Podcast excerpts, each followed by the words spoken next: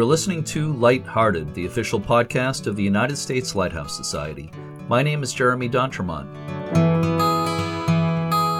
Welcome. My co host today is Michelle Jewel Shaw, teacher, mom, photographer, and chairperson of Friends of Portsmouth Harbor Lighthouses. Hi, Michelle.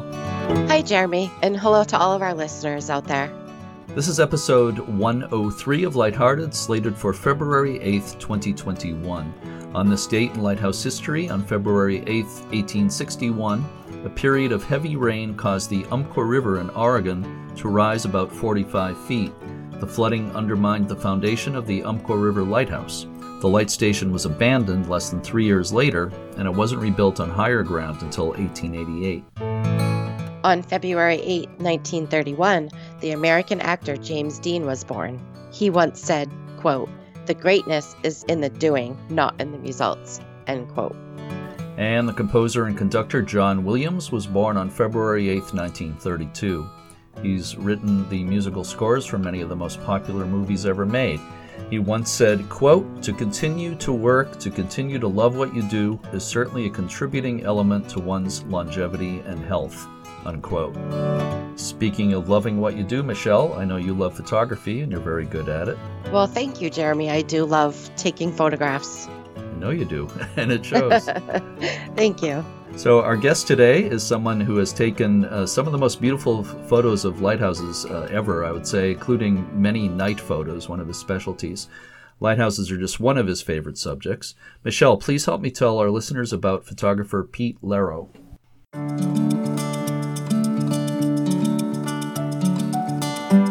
Sure, Jeremy.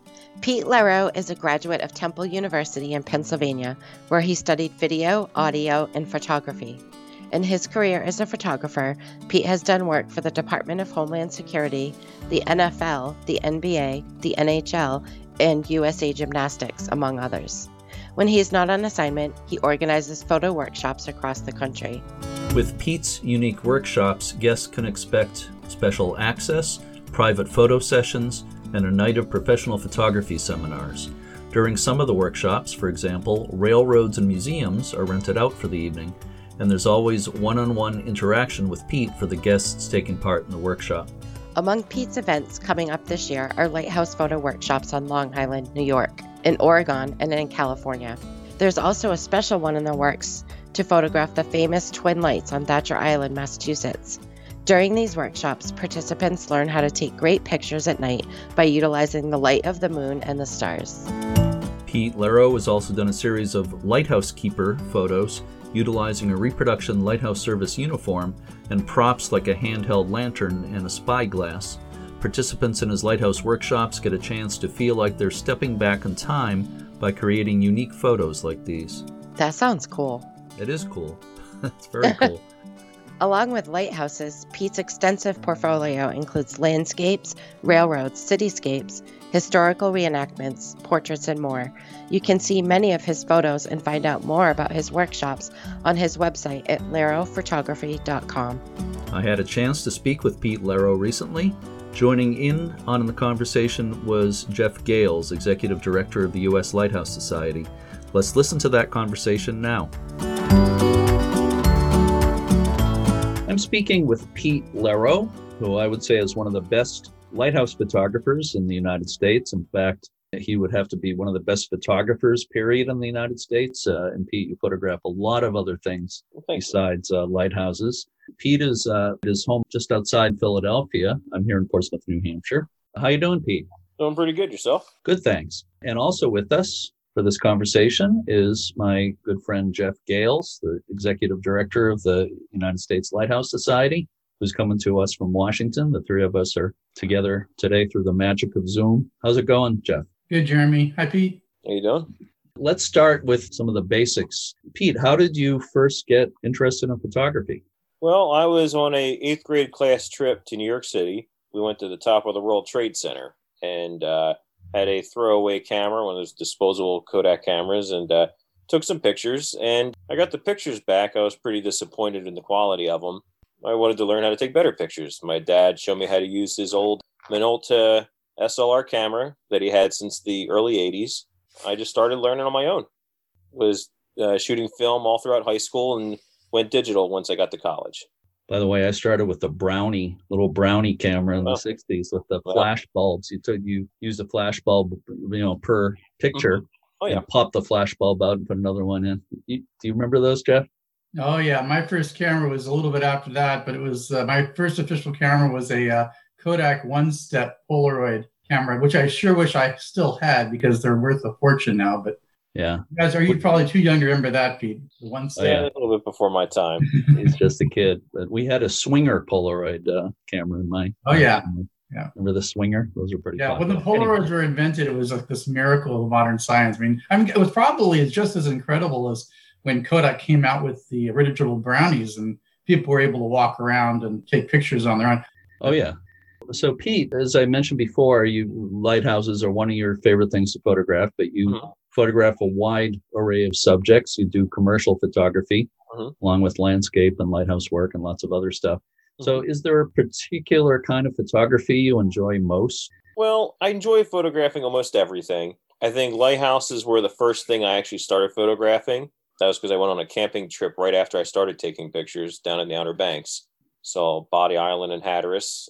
So, I really love the history of them, being a history buff. Just wanted to learn more about them and really enjoyed the history. So, I just wanted to see them all essentially.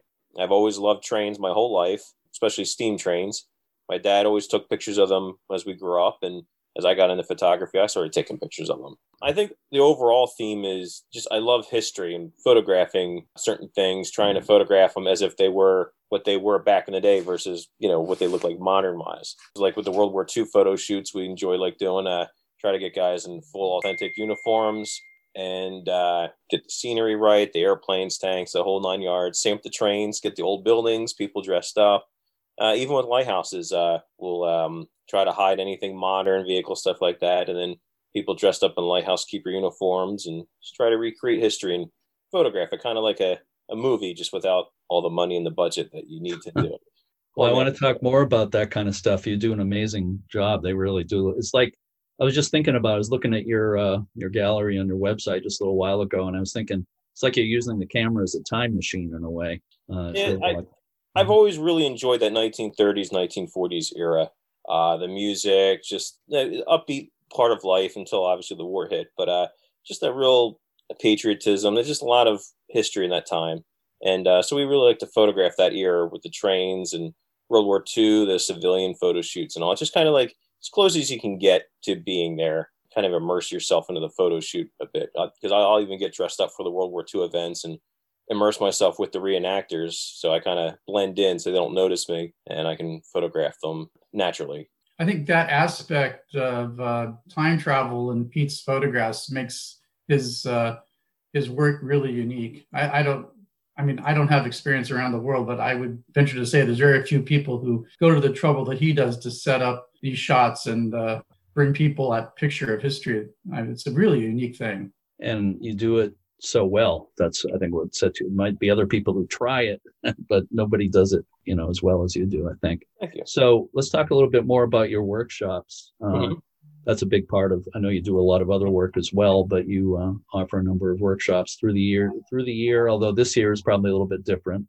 Yeah, this year's certainly been a challenge. Uh, doing anything of any big scale. It gets started off doing the railroad fo- uh, photo workshops. We would get a bunch of guys together, rent the train out, and photograph it, which you couldn't do during the day on a regular passenger train. But a number of those guys knew I was photographing lighthouses and they had asked if they could tag along with me for a couple of trips. And we did so. And then uh, we wanted to do some more things where we'd stay in places at nighttime. So started getting a couple of permits for us to do, you know, do it commercially. And then we started chartering boats. And then it just expanded from there to where it is today. That we'll run at least three or four uh, photography workshops. And I'll teach them how to take pictures daytime, nighttime, We'll get special access to certain lighthouses, charter boats to go to lighthouses you can't get to normally. I guess the big difference from our boats to like one of the society's normal boats is we'll go out at four in the morning and travel 90 minutes and be at a lighthouse for sunrise, um, or we'll be out at sunset and land on an island at nighttime. Uh, just stuff you, you normally don't do with the general public if you have 50 or 60 people on a boat. Uh, we'll, you have anywhere between four to 10 people, something a lot more manageable where we can do more up close and personal or landings and so forth. It's, it's a, a harder core audience. Uh, Mhm. want to take pictures 30 miles offshore at five in the morning. so, Sure. but we're there, we're there to work. We're there to get good pictures, and that's what they sign up for. Pete's tours uh, are very similar to the way that the society's tours evolved, lighthouse tours. It started off with just going to see a few lighthouses, and then groups of people started getting interested in seeing more. And then we started, you know, chartering small buses to go visit certain states' lighthouses. And then it just expanded from there to multi night trips because people figured, well, I'm in the area, I want to see more stuff. And uh, of course, history and education were always the the important part of it. Uh, but definitely, Pete's clientele, people who participated in his tours, are really interested in the photography aspect and capturing that perfect image. I would have to say that society tours are photographic tours as well. And I think there are a lot of people in the society who go on our trips who would like to learn more about, you know, the details of photography and how to get a better picture. they kind of dovetail in a way. The it was Lighthouse Society's regular tours and uh, Pete's tours. We, Pete's we've talked about combining forces on more things. Obviously, this year just didn't work out to really for anybody in any kind of tourism business. Um, but we we've talked about combining forces on some stuff for next year and and later in the future. So we look forward to seeing what we can come up with. Sounds good. So let me ask you if, uh, people listening are interested at some point taking part in a workshop with you. Do you have requirements? Is there a certain level of photographer, you know, of photography knowledge required, or are they open to photographers at all levels? Um, I'm open to beginners through professionals. Um, I only ask that they know how to work the basics of their camera, shutter speed, aperture, ISO. No, just know how to work the camera, the basics. Because especially if we're working at nighttime, I'm teaching nighttime photography. Um, if you don't understand the basics of what a shutter speed does or what ISO means, then you're going to be way behind the rest of the group. As long as you know the basics of what you're doing, you're more than welcome to join us and we'll help you out. And uh, and through, with each, each of the workshops, there are some people who know a lot more than others, and I'll I'll focus more on the people who need some of the more help. But it becomes a um, like a community. Um, we all become friends towards the end of the trip, and everyone's willing to help each other out.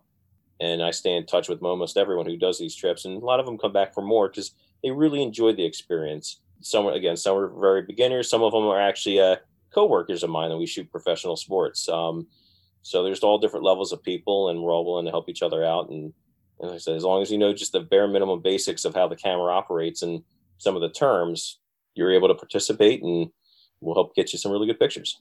We talked uh, earlier about the uh, recreations that you include in the workshops, uh, which are pretty unique. Uh, World War II, Civil War, and I noticed Navajo uh, Nation Oh. theme shoots. Uh, So it's pretty pretty wide range. I guess a couple of questions. Uh, how far back does this go? And I'm sure it's developed a lot over the years, and it's probably going to continue. Do you have uh, any new? Well, I'm asking too many questions at once here. okay. Also wondering if you have any new ideas that you might try in the future. Well, we I started my train tours in 2005. Did a lot of stuff with antique vehicles and people dressed up in uh, era clothing, and um, I was already photographing lighthouses since the nine, uh, late 90s. But I never put any of the uh, human uh, element into it. When I started having people come out with the lighthouse shoots, it occurred to me like, well, why don't we put a person in this picture and kind of recreate history like we do with the with the railroad shoots? So I um I invested some money and bought a lighthouse uh, keeper uni- uh, uniform for myself uh, with the intention of someone else wearing it. And we started putting that into the photo shoots, and it was a really good hit when we did it. So we just continued to do it. And this year we uh, started to include a lighthouse keeper's wife as one of the reenactors of the photo saw shoots. that. And uh, that was, you know, it, it added more of a family element into our photography. And, um, and we're just going to keep on expanding it from there. You had asked about what other themes we have done. I mentioned a couple of them. What what did I leave out? You've done World War II, Civil War, Native American theme. We've done uh, like a cowboy outlaw western theme as well. Um, that kind of mixes in with the Navajo western theme. We've done uh, Rosie the Riveter. Uh, we've Mhm. done a lot of 1930s, 1940s civilian life. Uh, we're looking at doing some 1950s photo shoots at a diner next year. We've talked about trying to do something like space NASA ish. Uh, we got a lot of guys that are really interested in that. Oh wow, yeah. that's a whole nother level of uh, pricey uniform to try to I was get. thinking that sounds pretty uh, complicated and expensive. Someone found out that you can get a 1960s era space uniform for thirteen thousand dollars. So there's people out there that make these things, but I think could, that's a little probably, bit. you could probably rent one for around five thousand.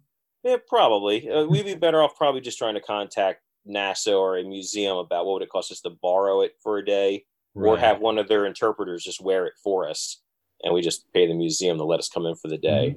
You'd have Um, to rent space at Cape Canaveral or something. And We- how would you recreate the uh, the uh, the moonscape? Well, they did it in the '60s. now, um, we would want to do something more in like the cockpit or the module, um, where the guys would be sitting in there with lights turned on, that sort of thing. We actually have a couple friends that have contacts at NASA, so it could be something down the road. But with any of the historic photo shoots I do, we never just jump in and do a photo shoot without knowing any of the history. Um, I really like to learn about some of the history that what goes on that way. I know that we're putting as much accuracy into it as possible. Um, I wouldn't want to have the photographers come in and then one of them who really knows a lot more than I do picks out everything wrong and then doesn't go very well. So I want to make sure um, I have a really good understanding of the history. So when we started doing like the Cowboys, Westerns, or uh, Civil War, World War II, I, I wanted to do a lot of homework and uh, a lot of research. Even with World War II, each of the services, the Navy, the Air Force, the Army, there's a lot of differences between the services and uniforms, right down to the props. The Air Force and the Navy use different cameras for their photographers at the time. So whenever we have a person taking pictures in our pictures, we have to know what camera they're using. We have to know what uniform they're using. Every year of the war is very different as well. So you have to know a lot of the history if you want to make it right. And uh, picking the right reenactors for the job is really important too, because they know a lot of history and have a lot of uniforms and can bring a lot of knowledge into it. So it's it's definitely not like say, hey, let's just do this and jump jump right in. There's there's a lot of time. I'd say it takes at least a year or two to really develop, you know, a new uh, new theme to get the right people, the right research, make sure we have enough props and and the knowledge, and really focus in on one specific part of that um, shoot. Like if we're going to do a World War II plane, we got to know which plane, what year, what area. That you have to really focus in, in because you can't just say, "Oh, let's just shoot World War II," and then you have a mixed match of everything that would not make sense historically. You could say the same for like a lighthouse keeper. You wouldn't want to have a guy in a 1960s outfit with 1920s technology in with a Fresnel lens that doesn't, you know what I mean? You want to make sure you really try to bring all the aspects of history together correctly instead of just jumping in. So there's lots of things we do, and it's taken a long time to uh, to work on each one because we don't want to just throw them together and just hope for the best.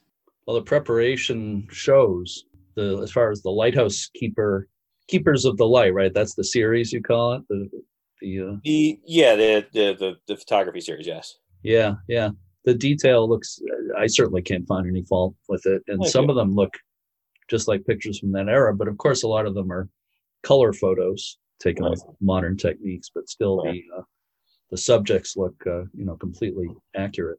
One of the things that we had to do, um, we have the lantern, as you see in some of the pictures, especially with the national park system or some of these mu- museums. They don't want anything open flame for obvious reasons. They don't want us to burn their place down. Um, so I had to do a little research, try to find a couple of lanterns that would have been almost, you know, 100% accurate to what they would have had back then, and then we convert them to LED lighting. Um, that way, we can now go inside certain buildings aspects, but just doing the research, just trying to find lanterns that match what the service had versus just going to Walmart and buying something or you know anything that would not be accurate. We want to make sure it's as accurate as possible, but also play it safe and convert them to LED. Obviously, the, the regular a real lantern looks a little better, but we have to work within the confines of what we can do and keep the, the parks and museums happy. World War II images that he takes that Pete takes are so realistic, even though even though they're color, because nowadays you can see programs on TV where they show the color film that they were photographing things or filming things with in you know the 1940s. And when you look at that, it looks like it was taken yesterday. I mean, people are wearing different clothes and they seem to look a little different, but it really brings home, uh, it really modernizes World War II. And I think his photographs tend to look like that. They're they are historical in nature, but they really they really bring it home in a severe way, a significant way. They bring it home in a significant way. Your website is, is it lerrophotography.com. Is that correct? Yeah, lerrophotography.com. People should check that out. And there's various galleries, including the Lighthouse Gallery, which I, I think you just you told me you just uh, updated it, added some more stuff. Yeah. And within the Lighthouse Gallery is the Keepers of the Light, uh, Keepers of the Light photos, which Mhm. people absolutely need to check out. You know, all your other stuff uh, certainly worth looking at too. Mhm. Maybe this is kind of an obvious question, but I'm interested in your feelings about it. What makes lighthouses so popular for photography? Well, there's a lot of history to them, and they tend to be in a lot of really beautiful locations. Um, there's a little bit of an uh, an aura to them, a little mystique to them, and people want to be able to, to capture a little bit of all that. As you know, some lighthouses are more scenic and beautiful than others. But one thing, when I really got into it, after about my second year, I realized, you know, lighthouses are really meant to be working at nighttime, so I should try photographing them at nighttime. And when I mentioned that to people, like, yeah, I guess that kind of makes sense. And when you look at a lighthouse at nighttime, totally different than the daytime because with the beams of light, if there's any fog, there's a lot. To me, there's a lot more atmosphere and a lot more mystique to them at nighttime because when you think of a lighthouse, you think of that sweeping beam of light, a foghorn, you know, the real romance to what a lighthouse is, and you, you don't necessarily get that during the day. Or your night night photography is amazing, and uh, it's gotten definitely more popular in recent years. Night lighthouse photography, hmm but nobody's doing it better better than you. That's for sure. Well, I Yeah, appreciate it. yeah. Modern cameras have really helped make night photography a lot easier. When I started doing it, I was shooting film still, and I'd use this big giant 12 volt flash, uh, flashlight trying to light up a lighthouse, and uh, couldn't really get any of the Milky Way or a lot of the stars just because film and ISO wasn't as sensitive as you needed it to be. But in the last five, seven years, digital cameras are you can crank the ISO up so high you can capture Milky Way or any stars very easily. You you still have to know what you're doing. You have to know certain settings, and you got to plan ahead too. You got to look what the moon's doing. I see what the weather's doing, and uh, certain lighthouses are are better to photograph at nighttime than others, and uh, certain conditions can warrant whether you're going to get a good picture or not. Many people can just buy their uh, fancy SLR digital camera and set it to automatic, and they think they can get a good shot, but it's not always like that, is it? Mm-mm. Automatic doesn't really work at nighttime. You have to you have to go manual, and you got to tell the I- camera what to do. On your website, you have a lot of uh, lighthouse photos with Fresnel lenses. Obviously, Fresnel lens is historical lens, and you're probably drawn to those. But what what would be the difference in photographing a lighthouse with a modern light as opposed to a Fresnel lens? in recent years, last couple years, they've really been switching to LED lights. I guess one of the biggest difference you're going to realize is the color. Incandescent bulbs uh, have a nice warm yellow color to them. The newer LED lights have this really cold white purplish light to them, and they just blink on, they blink off. They blink on, they blink off. The older condensate bulbs, they either they'd blink on a lot longer, or they would stay on, and the whole light and mechanism would spin especially the Fresnel lenses, um, they would put out this huge beam of light that photographically looks far superior to just a little blinking LED bulb.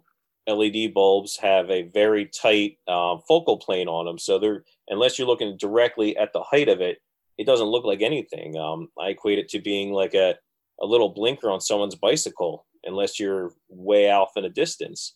I've photographed a number of lighthouses that had a incandescent bulb or even a Fresnel lens in it, now has an LED bulb, and it's just it's sad. I mean, I, I understand it it uses pennies to the dollar cost wise of electricity, but photographically, you just lose the whole richness of the scene, the whole beauty of it all. To have these big giant sweeping beams of light over the horizon to just a little little blink. I think people who live by lighthouses, uh, it's it's a, it's a stark contrast from what the light used to be to what it's become. It's the same thing with fog signals. When a fog signal gets decommissioned, all of a sudden, local community, the local community goes crazy. So what happened to our to our fog signal? Because they didn't find it to be annoying or obtrusive. They, they liked it. And Yeah. when a lighthouse uh, gets downgraded from a sweeping light Mhm. that uh, shines for miles to a little LED bulb, there's a lot of uh, lot of surprise and disappointment. So too bad they can't make LED bulbs that have that same effect as a Fresnel lens. They just installed a rotating LED.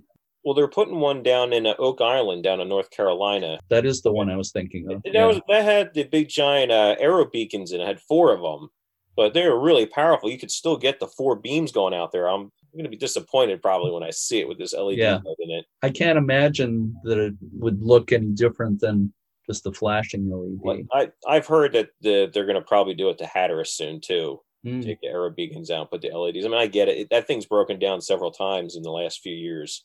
I think the DCB aerobeacons were even brighter than the Fresnel lenses. I mean, those things are really powerful.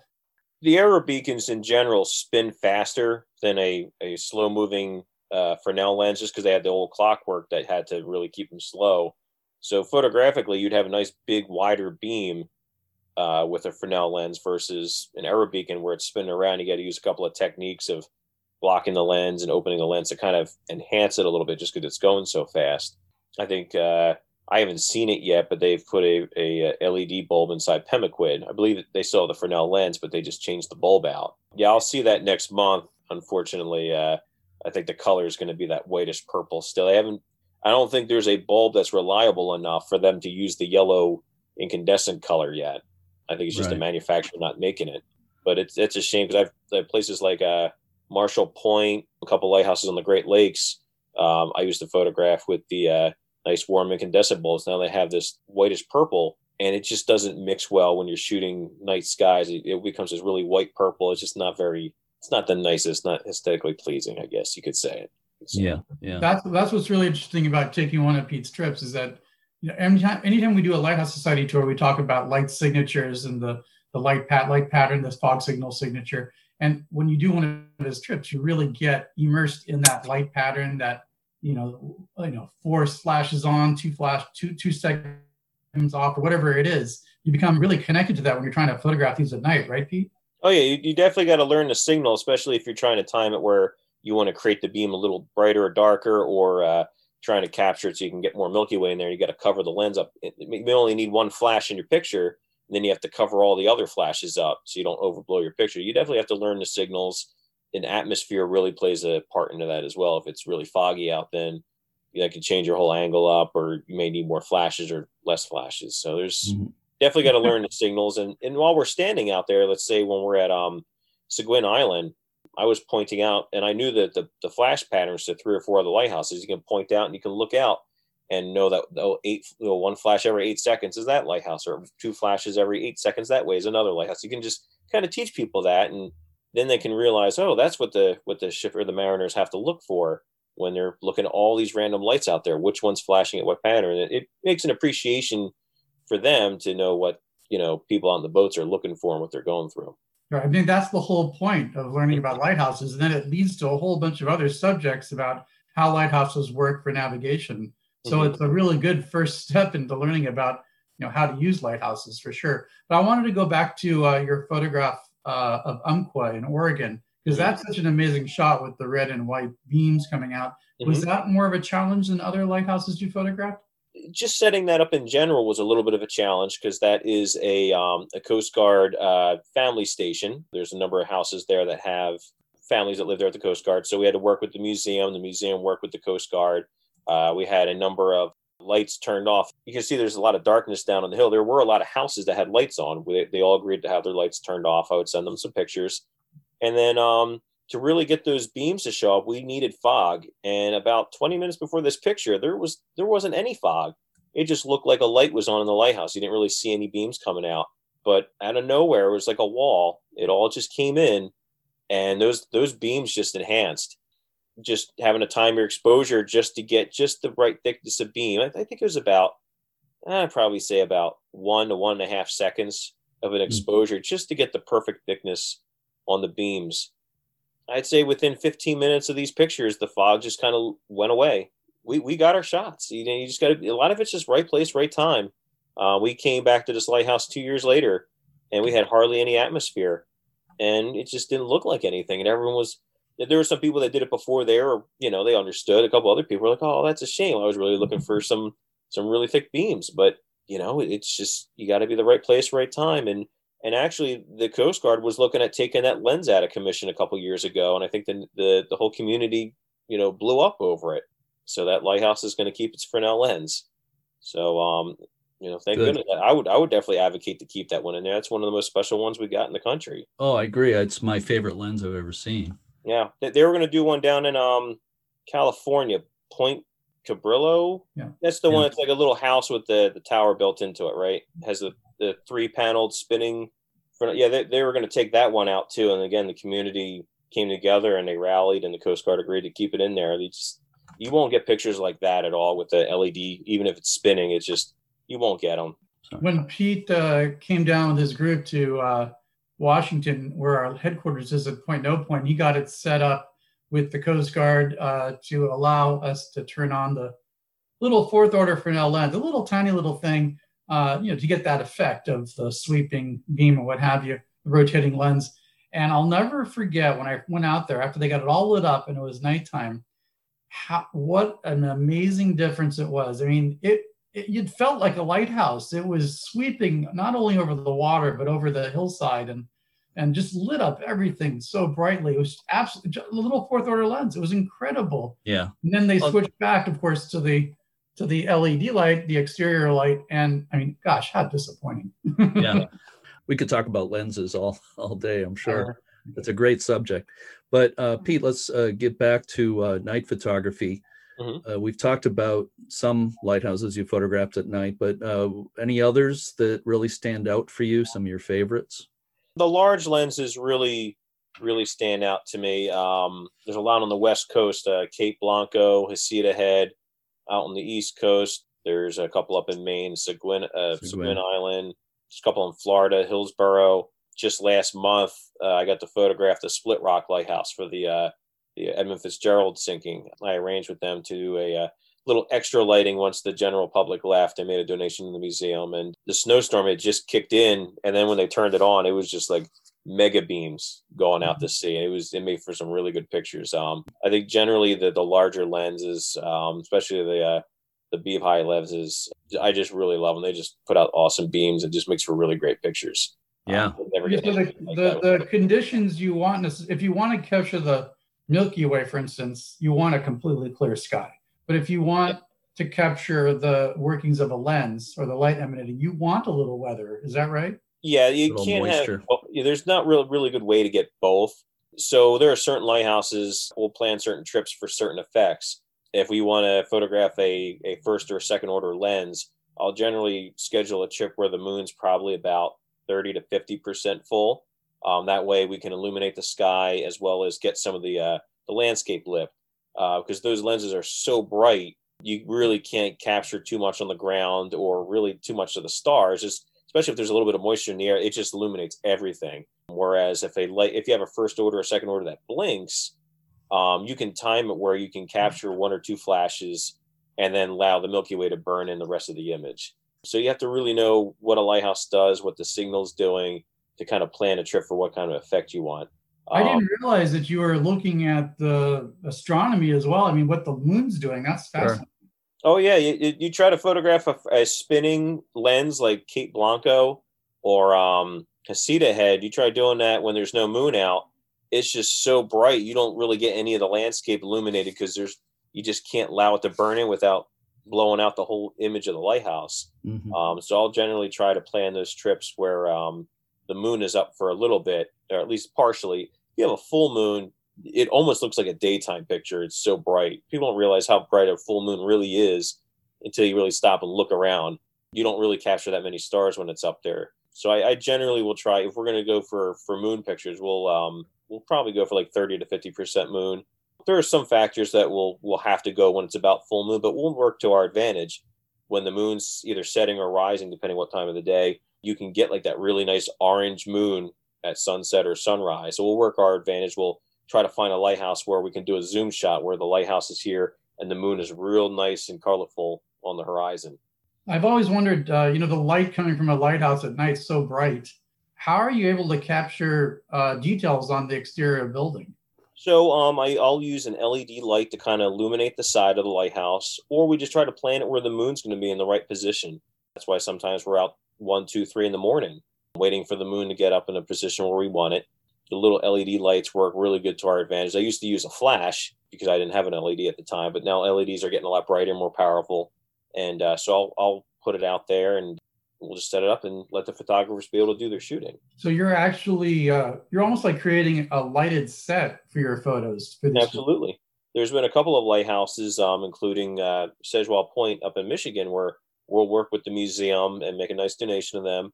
And they'll turn off all of their exterior lights. Could be garage lights, security lights, just ambient light that's you know different places to kind of for security reasons or just make it look nice at nighttime. Um, we'll get all that turned off, and then we'll put up our own LED lighting and just put it in one spot to make it look like it's naturally lit. And we'll be able to capture our nighttime pictures that way because sometimes if you have garden lights or garage lights, it just blows everything out and you can't get a nice clean picture out of it. So there's definitely a lot of planning and uh, a lot of cooperation with uh, the museums and the societies to make these pictures happen. It's not often we just walk up and it works perfectly. There's there has to be some planning and working with people. Obviously, there's a lot of planning, but I'm wondering if uh, you know. Obviously, you can plan to a certain extent, and then there's going to mm-hmm. be things that happen that you didn't expect. That's always the case. Mm-hmm. Are there any especially memorable, unexpected incidents, either during your workshops or, or on your own, that you can think so, of? So we were doing a photography workshop um, at the Seguin Island Lighthouse in Maine, and uh, we we planned it out. We chartered a special boat ride. I had it all planned out. We were gonna we rented out the keeper's house. We are gonna spend the night. It was either gonna be I wearing the uniform or the uh, I guess the caretaker that stays there. I guess they they have people that stay there every couple of weeks. The gentleman I was going to ask if he could wear it. Well, it didn't fit him just properly, so I was like, all right, I'll I'll wear the uniform. Well, we are shooting sunset pictures. Along comes this uh, man and woman, and they're just sitting on this bench. And we're like, that guy looks like, you know, Captain Smith of the Titanic. We should have him pose in the pictures. So we're all looking at each other like, who's going to ask him? So I'm like, all right, I'll do it. So I go up to him, and I'm figuring he's going to just say no. Like, you guys are weird, you know. Well, I asked him. He's like, oh, yeah, I'll do it. Let me just finish watching sunset with my wife here. I'm like, okay, great. So well, 30 minutes later, he walks over. I hand him the uniform. He goes inside and gets dressed and it fit him perfectly. Him and his wife sold their house and they bought the sailboat and they were just sailing around the world. And they just happened to be at the island with us. He looks like the perfect lighthouse keeper. It's absolutely perfect. It's amazing. Just uh, so people know what picture we're talking about when they hear this, if you go to lerrophotography.com, go to the Keepers of the Light gallery. It's the third one black and white photo of the guy with the white beard on the porch at Seguin Island. He's the first picture as well. That's a great picture too. They're both. You. you. can see some of the other stuff we've done with lighthouse keepers, uh, like walking up the steps at Currituck Beach, or um, you can see Chad Kaiser at the desk with the typewriter. I noticed that. Yeah, he's a mutual friend of all three of us, I think. People need to look at your website and look through these galleries. The uh, just galleries by state and the, the night uh, photography and the Keepers of the Light. They're all they're all amazing. You know, there is a pretty significant difference between you know Lighthouse Society tours where you know every detail is taken care of, and you know we, we arrange for lodging and for mm-hmm. uh, meals and for you know obviously lighthouse access, and we're somewhat helpful with photography and things of that nature. But um, your tours are more of adventure tours. Do you want to talk a little bit more about what people should expect if they sign up as far as uh, you know how the tours operate? Well, my photography tours are photography driven.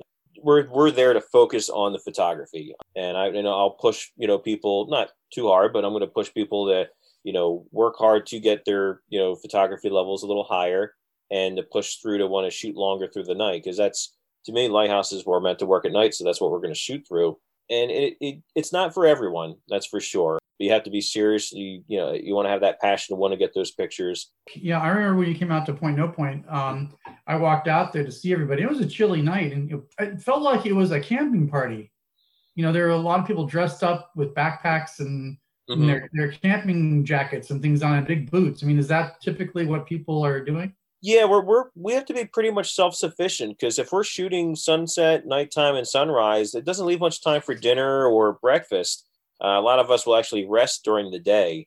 So you want to make sure you have, you know, you want to be dressing, you want to have plenty of clothing, plenty of extra food. You know, again, we're there to, to, to shoot pictures. If you want to go get something to eat, and you know, you're on your own on that one. Everyone drives themselves, and people are welcome to leave when they want to. But we're we're there to to work and and get really good pictures. And sometimes you have to just forego a meal or uh, you know just push yourself to stay awake longer than you normally do this is more photography driven as opposed to a family outing. I definitely don't recommend kids coming.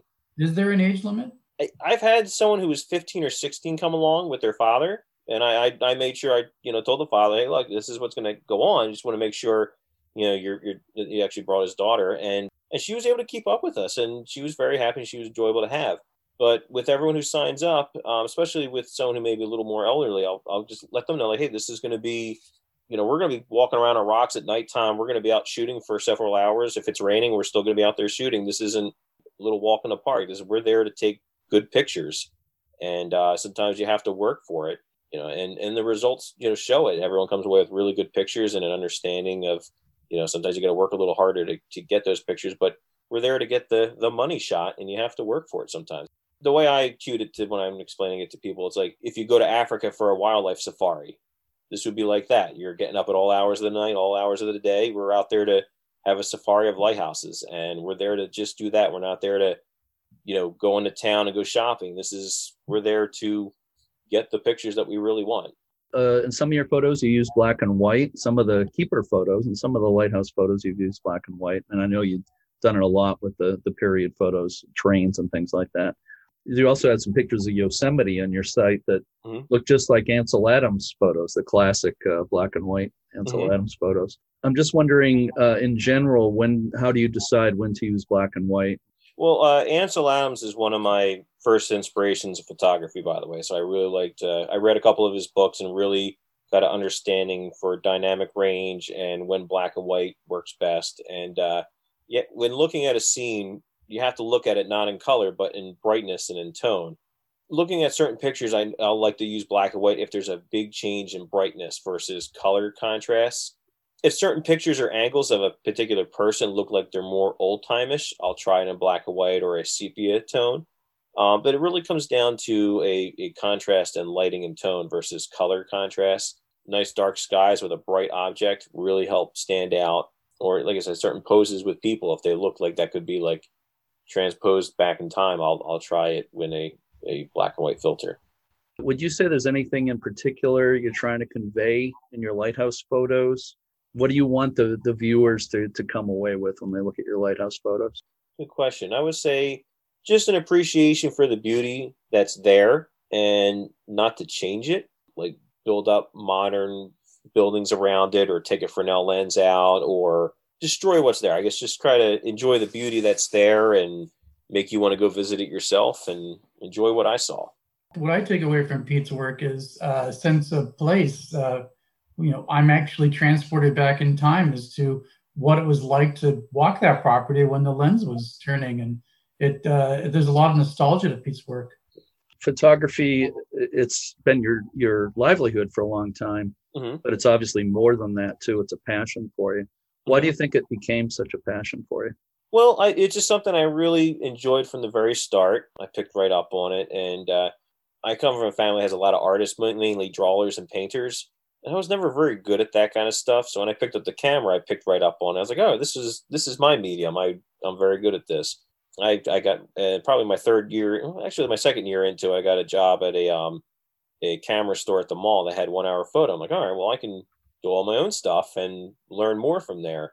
And uh, then I got a job at a with a real photography company, and I just went from there. And I always wanted to get a job that's something I loved. I didn't want a desk job where I would hate going in every single day. I didn't. I didn't want that. I wanted a job that I would love doing. And even the worst photography jobs I've ever had, I'm like, well, I'm still getting paid to do something I like, and it's I still learn from it. Some of those 15 hour days photographing sports, or you know, if we're out three in the morning photographing it, you know, it's you know below freezing. It's still something I really enjoy, and I get to share from you know share my pictures with people after the fact. Versus if I worked in an office, can't nobody wants to hear about your office job but if you can show the pictures from your adventure or like hey check this out i took pictures in an airplane photographing another airplane you know it's that's my job it's it's it's fun to be able to share that with other people and i just enjoy doing it uh, and the passion comes out in your your work too one more question for you for bonus points mm-hmm. What do you enjoy most about lighthouse photography? Uh, a lot of the ph- lighthouse photography I've been doing is with other people during the workshops, and I think I really enjoy the camaraderie and the stories that we get to experience with people and hear about with others people. I think I enjoy photographing lighthouses with other people because I get to share it with somebody. It's something I enjoy doing myself. Don't get me wrong, but I enjoy doing it with other people. And I feel like the lighthouses have brought a lot of people, a lot of us together. Um, I say there's a good six to ten people that come out on multiple trips a year, and it's always a pleasure to be with them and just talk photography, talk lighthouses, and just it's just very good company. And I feel like the lighthouses have brought people together to do that. I agree with that statement. I know on society tours, and you could probably mention this, Jeremy, because you've been on a few. It's that camaraderie that you get in accomplishing these goals of seeing the lighthouses and photographing them, and is that social aspect that makes these trips, whether they're Pete Adventures trips or they're they're one of our more easy trips that uh, make it really appealing. Well, it's a combination of so many things, but the the people and the camaraderie is obviously a really big part of it it's sharing the adventure and i think each person kind of pushes the next person to try to get a better picture so there's a drive from everyone to do your very best so i want to thank you pete Lerro. i want to thank you so much for sharing this this time with us and i just want to mention again the website lerrophotography.com mm-hmm. and people absolutely need to to check that out because uh, just talking about photography is interesting, but it's not the same as looking at the photographs. So I appreciate they, that. They need to see your work. And Jeff Gales, also thank you for taking part in this conversation. Makes it extra special. And I'd like to thank Jeff. He's opened up a number of doors for me, and he's he's been very good to me over the years, and I, I appreciate everything he does. And uh, Jeremy, I've met you a couple of times as well, and I look forward to working with you with some projects in the future and help bring more people into the community. So thank you again, Pete and Jeff, and take care. Thank you. Thank you very much.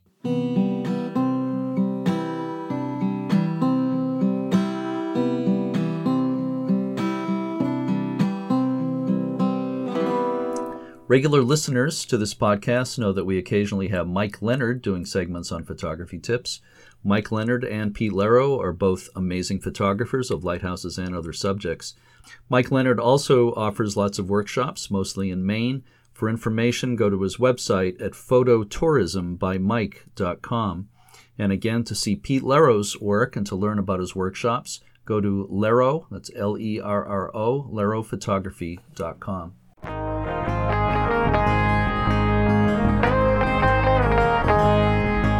As always, thanks to all the members, volunteers, and staff of the U.S. Lighthouse Society at Point No Point Light Station in Washington and around the world. Go online to uslhs.org to learn more about everything the Society offers. And remember that donations and memberships in the U.S. Lighthouse Society support this podcast and many other education and preservation projects. A shout out to everyone involved with lighthouse preservation organizations around the country. Keep up your great work. We're all on the same team. And as always, thanks for listening and keep a good light everywhere I go.